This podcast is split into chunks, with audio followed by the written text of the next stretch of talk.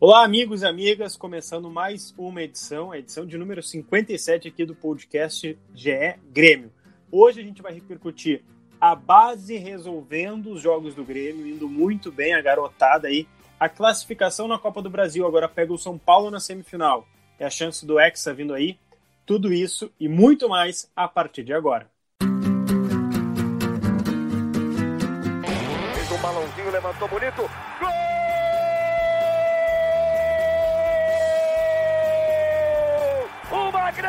Jogada de Renato pela direita. Partiu Luan, dominou o lance, é bom, o lance é bom, o lance é bom, o lance é bom. Olha o gol, olha o gol, olha o gol. Golaço do Grêmio. Para Everton, chegou, fez a finta, outra boa jogada, cruzamento. Olha a chance, olha o gol, olha o gol, olha o gol, olha o gol, olha o gol. Gol do Grêmio! Fala pessoal, e aí, tudo certo com vocês? Olha, eu acho que sim, porque ao menos os gremistas que aqui nos escutam devem estar felizes da vida. Eu acho isso, ao menos, Eduardo Moura. Eu sou Lucas Bubbles aqui e já dou as boas-vindas ao meu colega Eduardo Moura, de reportagem aqui do GE. Globo. E aí, Dado, tudo certo? Eu acho que o pessoal tá feliz, né? Fala comigo, Lucas Bubbles. Eu não tenho nenhuma dúvida que todos os gremistas estão felizes e empolgados. Né? É o famoso iludiu.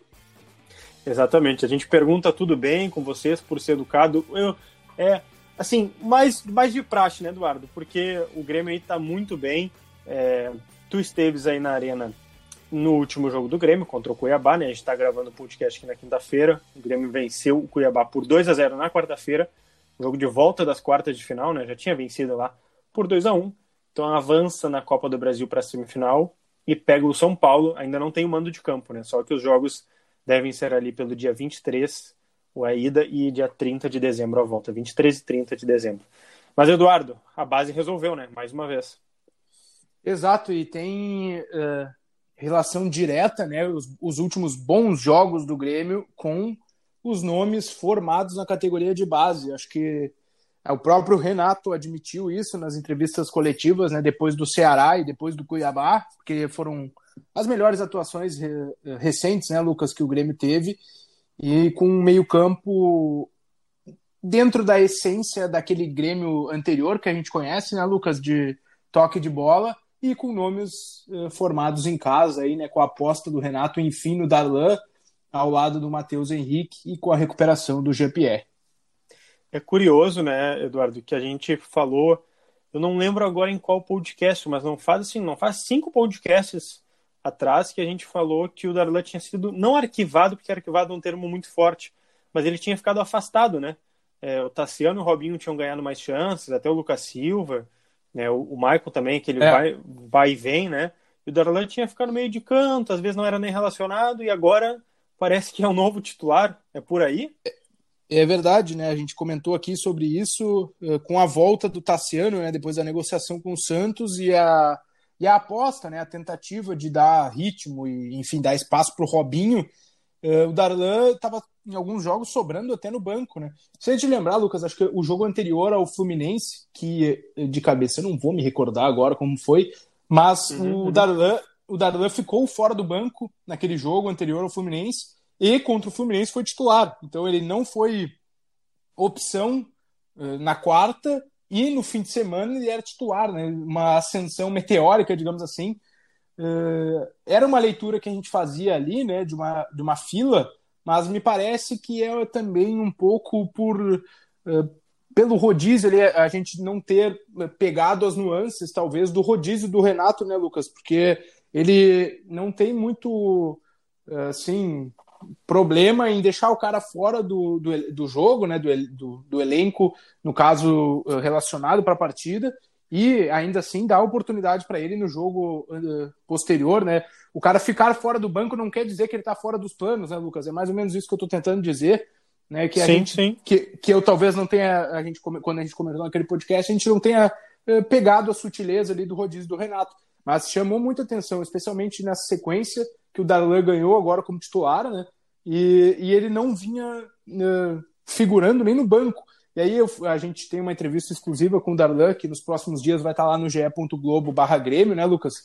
E ele fala que ele uh, acredita muito na sabedoria do Renato para lançar os garotos. Né? Ele sabe que às vezes demora um pouco, mas o, Darlan, durante o papo, ele repetiu várias vezes a palavra calma e paciência. Então ele não é um cara que quer uh, uh, a todo custo aparecer no time, sabe, Lucas? Ele está confiando no processo, na, nessa caminhada. É a temporada de afirmação dele no profissional e ele mesmo classifica assim.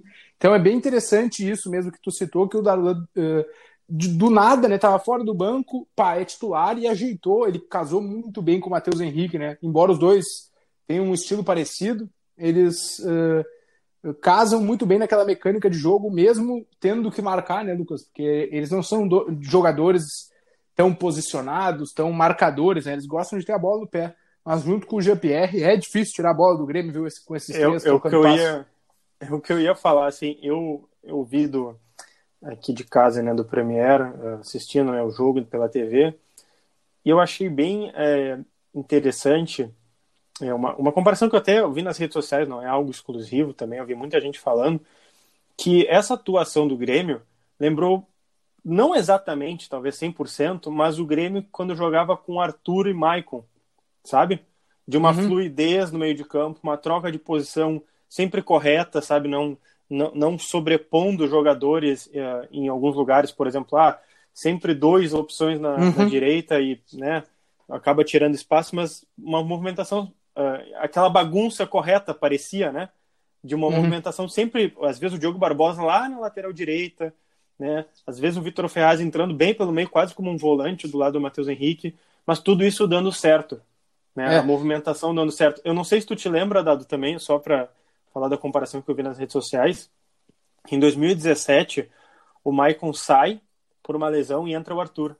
É, uhum. Não estou dizendo uh, agora talvez o mesmo roteiro, mas o Maicon sai é, com esses problemas físicos, né, essa lesão de grau que ele tem no, no adutor, e entra o Darlan.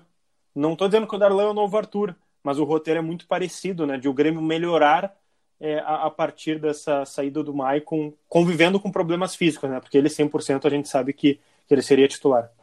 É, o contexto é parecido um pouco, né, Lucas? Dá para uh, eh, chama atenção, mas se a gente pegar uh, o contexto do time, né, naquela época, aí o Arthur passou a fazer a dupla com o Michel, né? Ora o Michel, sim, ora o Jailson. Sim. Né, e era um, um estilo, digamos assim, de parceria diferente, né?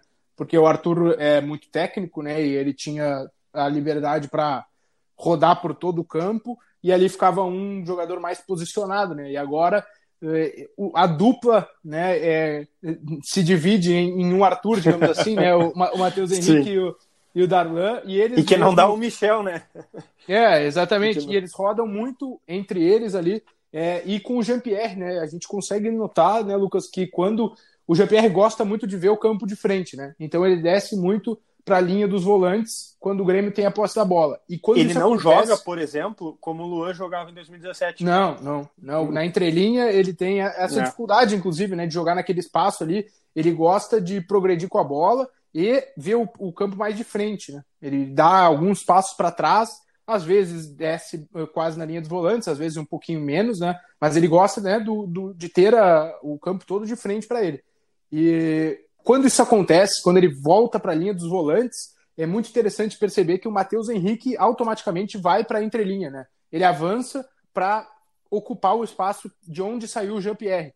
E eu acho que eh, esse é um dos segredos.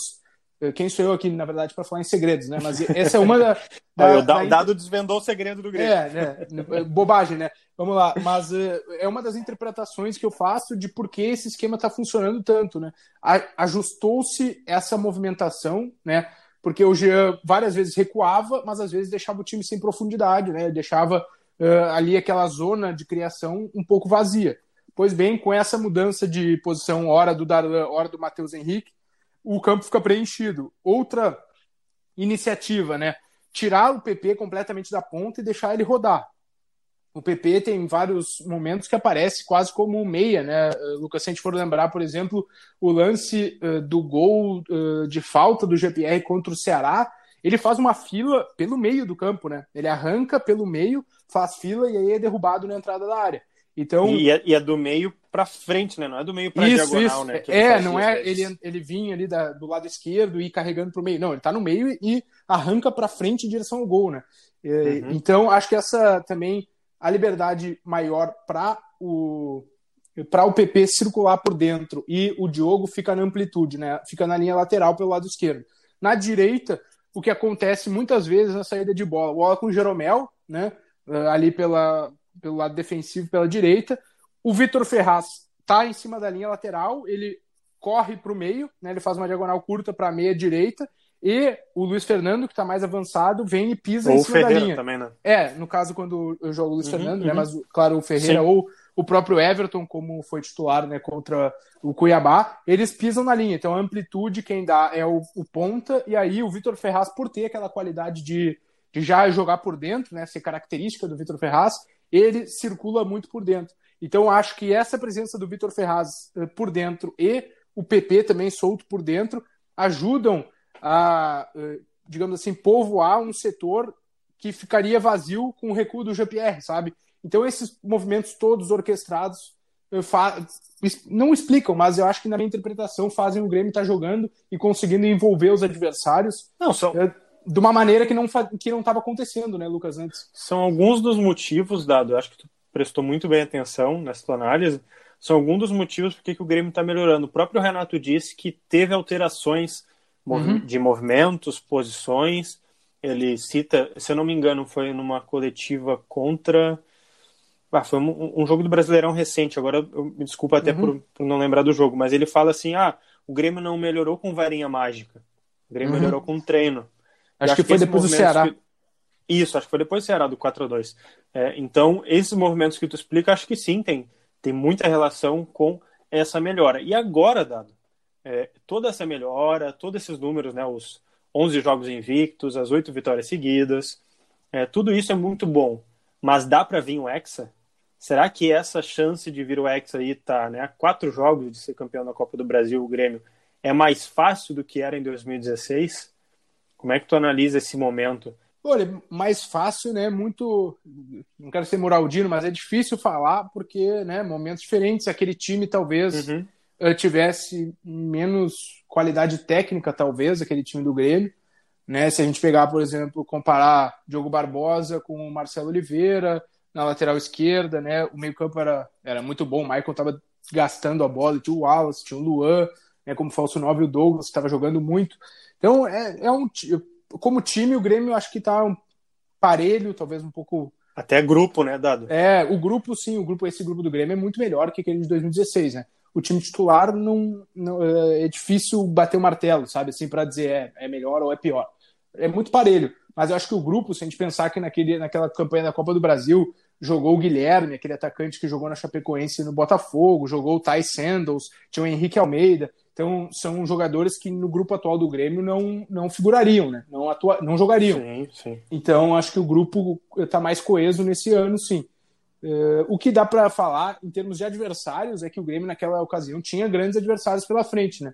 Cruzeiro na semifinal e o, e o Atlético Mineiro o na final. Né? Então é- eram times eh, muito bons, assim como o São Paulo, que a gente vai falar daqui a pouco, mas que tá numa, na, pela frente do Grêmio na semi, né? E aí no outro Ah, mas lado. aquele lá, Cruzeiro era. Aquele Cruzeiro acho que é melhor que esse São Paulo. Era, no caso, né?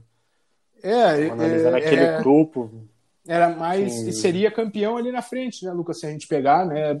Para é, comparar. Era, era geração, né, campeã. É, em 2017 o Cruzeiro seria campeão da Copa do Brasil, né?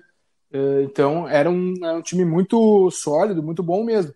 E aí, E até, desculpa, só, só Não, toca rapidinho, mas do outro lado também, o Palmeiras é, e o é o América franco Mineiro. favorito, né? Palmeiras é o franco favorito. É, a- a- a- aí que eu coloco, digamos assim, né? Se for para uma final e, e pegaria, ah, naquela época, pegou o Galo, que era um time muito bom, né? Tava bem Uhum. encaixado. Lembro de Robinho, Lucas Prato.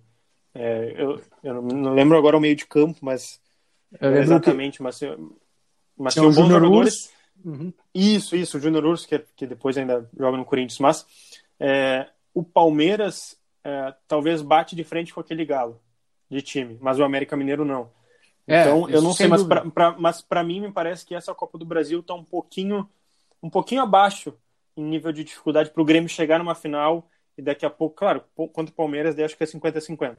Mas, sabe, eu acho que parece que os caminhos é um pouquinho mais fácil. É, é que. Sabe, eu acho que dá um gente, pouquinho de favoritismo a mais ao Grêmio. Eu, eu, concordo contigo se a gente analisar o macro, né, Lucas? Tipo, uh, botando Sim, as fases, claro. as fases que o Grêmio já passou, né?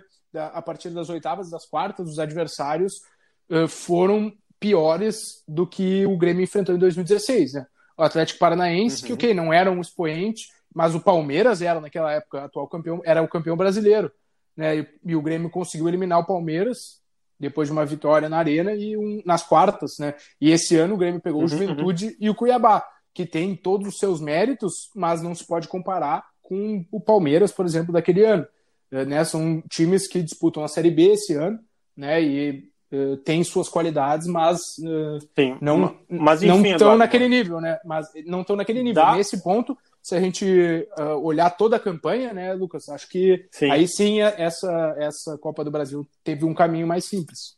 Mas enfim, dá ou não dá para ser campeão dessa Copa do Brasil? Hexa, ah, evidente que, que dá. O que tu diria para os gremistas? A chance desse Hexa vir são grandes, não tão grandes? Olha, no atual momento, não, pegando o, a, o recorte, é porque a semifinal vai acontecer daqui mais de um é. mês, né? O recorte atual é um Grêmio confiável e que dá para confiar que, possa, que passa para a final. Né? Assim como do outro lado tem um time que também cresceu e também está uh, confiável. Acho que dá para dar. A, a, gente tu citou quando a gente falou do Darlan, né? Acho que talvez a menos de cinco podcasts também a gente falou que o São Paulo uh, era um time muito inconstante que não dava para acreditar né, no rendimento do São Paulo. Uh, ele não conseguia uma linearidade. Pois bem, conseguiu agora. Né? É o melhor aproveitamento do Brasileirão. Está uh, bem na Copa do Brasil, duas vitórias expressivas sobre o Flamengo, embora o Flamengo esteja aí, enfim, numa fase de transição, mas igual o São Paulo passou pelo Flamengo. É, né? Então acho que no momento são dois times assim iguais, em crescente, eh, com paralelos semelhantes até, porque passaram por uma turbulência há alguns meses na temporada e com o mesmo treinador uh, corrigiram rumo. Agora o Grêmio tem to toda a possibilidade, claro, de, de chegar na final e de ser campeão, né? Contra esse, todos os adversários que estão expostos aí na mesa. Acho que não tem Vamos... um bicho-papão, digamos assim. Tu trouxe um debate interessante que eu já ia acrescentar, né? Ia pular para nossa fase final do podcast, que é o seguinte, né? Beleza, vamos analisar o São Paulo, é, falar da revanche, né? Porque teve aquele jogo polêmico lá dos pênaltis, tem lei do ex, ok. Mas trouxe um debate que um, um ponto que eu não tinha me ligado, é que o Grêmio e o São Paulo vão estar diferentes até lá na sim. semifinal. Porque o Grêmio ainda tem aí a Libertadores é, nas próximas semanas, os jogos contra o Guarani pelas oitavas de final. É, tem muito brasileirão pela frente, uhum. muito. Tem o Pinares chegando, o Alisson daqui a pouco voltando do departamento médico. É, quem sabe até o Maicon, né, recuperado, uhum. talvez 100% para os jogos de ida e volta contra o São Paulo na, na última semana de dezembro, a última semana do ano. Então, é, o Grêmio pro, provavelmente é, estará melhor enquanto grupo, enquanto jogadores. É, desempenho eu acho bem complicado falar.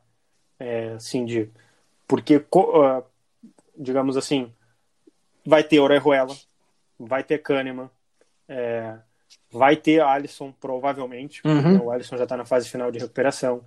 É, então tu vai ter tu vai ter o Churin cada vez mais entrosado, o cada vez mais o Diego Souza descansado. Então é. eu acho que em termos de grupo, jogadores, o, o Grêmio estará bem, assim, claro. Né, espero também que não ocorra nenhuma lesão com nenhum é, jogador, mas isso que eu ia falar. É. É, mas eu acho que para final de dezembro o Grêmio estará com um time bom. Eu não sei como é que o Renato vai conseguir manter o desempenho, como os jogadores vão ter, mas eu acho que vai ter um grupo de jogadores bons, sabe? Uhum. É, talvez em boa forma física para ir pegar o São Paulo. É, é. Pode dar tua opinião também, mas depois vamos só analisar o São Paulo. É, não, eu ia, eu ia falar que né, a projeção no momento é que o grupo esteja encorpado, né? Como tu acabou de citar brilhantemente. A gente bate na madeira aqui, peraí, para que para que não ocorra nenhum problema uh, físico maior, né, com o Grêmio, para que algum jogador que no momento seja uh, fundamental para a mecânica do time, né, volte a ter problemas. E é óbvio que a gente não. É, é só que isso acontece no futebol, né, Lucas? A gente está falando de daqui a mais de mês, né? Hoje a gente está gravando aqui dia 19 de novembro, o jogo é dia 23, então é um mês e cinco dias para frente, né? Então, e às vezes fatalidades, né, Dado? Exato. O Alisson uma foi uma pancada, fatalidade. O, o Maicon, tudo bem. O Maicon, talvez tu poderia prever que ele estaria correndo risco de lesões musculares e tal, mas o Alisson foi um lance é. fortuito, assim, né, de, e o Maicon um. Já, já encontra essa dificuldade no ano, né? Então, tipo, é, era uma coisa, né, já que tem está sendo trabalhada. Agora, é, o Alisson ali foi uma fatalidade, lesão de ligamento de tornozelo, é, tem choque, tem pancada, né? A gente, é, obviamente, torce para que o Grêmio esteja com o grupo completo, mas pode não acontecer, né? É, então, tem esses pontos também para se pesar nessa, é, nessa disputa, né? Que a gente só vai conhecer, claro, mais perto aí da semifinal da Copa do Brasil. Mas é inegável, né, Lucas? São quatro jogos só, né? É quatro jogos por é. um título. Exatamente, eu acho que por, isso que eu acho que o Grêmio chega bem, porque ele vai ter é, tudo dando certo um grupo muito bom, né? Uhum. Que, que, foi o que a gente falou em 2016, não tinha todo esse grupo. Claro, né, que a temporada não, não entrou janeiro, fevereiro adentro, etc. Mas, enfim, acho que tem um grupo bom, independentemente de quem tiver que sair, se for sair. Acho que tem uma reposição à altura. Mas o São Paulo, Dado, entrando aqui nos minutos finais do podcast, é, que adversário é esse que o Grêmio tem pela frente? É, é, é um adversário pior, entre aspas, assim, do que pegar o Flamengo? Ou é mais hum. tranquilo? Me fala um pouquinho do São Paulo, da tua visão. No momento, é, é, é pior pegar o São Paulo, na minha avaliação. Uh, apesar de toda uhum. a dificuldade uh, em termos de, de individualidade que tem o elenco do Flamengo, né? É, hoje, como time, o São Paulo está mais pronto. Né? O Rogério Ceni está começando um trabalho uh, no Flamengo depois de substituir um cara que teve um, um curto prazo, que estava fazendo um, um, uma metodologia, um modelo diferente ao do Jorge Jesus, e agora o Rogério Ceni vai retomar uma tentativa mais próxima do Jesus. Então, são idas e vindas né, de, de modelo de jogo, de trabalho, que uh, está sendo feito né, no Flamengo. Então, o, o trabalho do Diniz é muito mais consolidado no sentido de metodologia, de modelo de jogo, do que os jogadores fazem. Todo mundo Apesar sabe. Apesar né, dessa os... irregularidade de atuações, né? Exato, né? A gente sabe que o São Paulo vai sair de trás com a bola, que privilegia toques curtos, que vai tentar sair da pressão que o Grêmio eventualmente vai fazer, como todos os times fazem. Então, eh, né, que o São Paulo marca em cima o Grêmio e que o Grêmio vai ter que se virar na saída de bola. Isso tudo a gente eh, sabe como característica né, do São Paulo. Ah, tava, teve que pegar um ou outro jogador, mudou, tá, enfim, consolidando atletas, né? Isso sim, o Gabriel Sara ganhou espaço, o Brenner ganhou a vaga e não para de fazer gol, os garotos, né? O Luciano, né? Que saiu aqui do Grêmio na troca, não para de fazer gol também. Então, uh, o São Paulo chega muito mais forte do que há alguns meses, né, Lucas? Que a gente via uh, o Fernando Diniz contestado, muita dúvida sobre o que esperar do São Paulo, muito, muita dúvida sobre o rendimento do São Paulo em campo, né? Que não conseguia engrenar com segurança. Eu, me parece que, assim como o Grêmio, como eu disse antes, o São Paulo engrenou, achou sua maneira é, menos, é, talvez, radical, Fernando Diniz, mais híbrida de jogar, de jogar bem, de manter um modelo e de conseguir resultado. E acho que vai ser um. Dá para se prever assim, grandes enfrentamentos, né, Lucas? É, jogos bem jogados, digamos assim. Eu não estou com os números aqui, mas acho que o Renato tem alguma vantagem contra o Fernando Diniz de cabeça, eu lembro de algumas eh, Sim. vitórias do, do Grêmio contra o Atlético Mas... Paranaense na época, né? Uh, acho que são, serão jogos bem jogados, né, Lucas? É o que a gente espera pelo estilo das duas equipes. Acho que o Grêmio é mais adaptável, né, Lucas? Tipo, ele. É, é, o, que, é o que eu ia trazer para o debate aqui. Para o debate, não, mais para finalizar, é, a gente já está quase passando aqui dos nossos, nossos 20 e pouquinhos minutos, mas é que o São Paulo se mostrou muito mais irregular do que o Grêmio me pareceu ao menos assim, me pareceu que o Grêmio é, talvez mais é, mais engessado assim, mais ah, como é que eu posso talvez dizer, mas eu achei o São Paulo mais volátil, sabe? Mais líquido assim de uhum. vai muito mal e vai muito bem o Grêmio, sempre mantendo ali uns 5, 6, 8, 5, 6, 9, sabe? Para uhum. mim, às vezes, o São Paulo ia uma atuação de 2, 3 para uma de 10 em uma semana. Uhum. Eu, não sei, eu não sei exatamente como o São Paulo Sim. pode se comportar até lá. Sim, para ti a montanha russa do São Paulo é mais Isso. acentuada que a do Grêmio. É o que eu tava é, querendo eu, dizer. Eu, eu acho que o Grêmio teve momentos bem ruins, assim, né, recentes, especialmente ali em agosto, acho que foi o agosto, setembro, aquela mudança ali. Não, claro. Né, que o Grêmio estava com muita dificuldade em termos de desempenho, né, que a gente está falando mesmo, não um resultado. Sim, até o Renato é, foi questionado, claro, claro que teve momentos ruins, eu digo, só que eu acho que só Mas, teve mais. Mas enfim. O que eu, o que eu acho uh, também é que vamos pegar esse, uh, os dois gols do Grêmio contra o Cuiabá, né? O primeiro são mais de 15 toques na bola, toques curtos, uh, o Grêmio estava na direita, depois de uma pressão alta né, do, do Jean-Pierre, teve um cruzamento, a bola não foi aproveitada, Jean-Pierre foi pressionar, o cara do Cuiabá tocou a bola para lateral. Cobrança de lateral, o Grêmio tocou, trocou passe pela direita, até que o Jean-Pierre abriu a bola lá para a esquerda uh, para o Diogo Barbosa. Então, né, toques curtos aqui, pum, vira, vira o lado, o jogo, faz o time uh, uh, adversário Sim. balançar até rolar a jogada do Diogo Barbosa, do Matheus e do PP.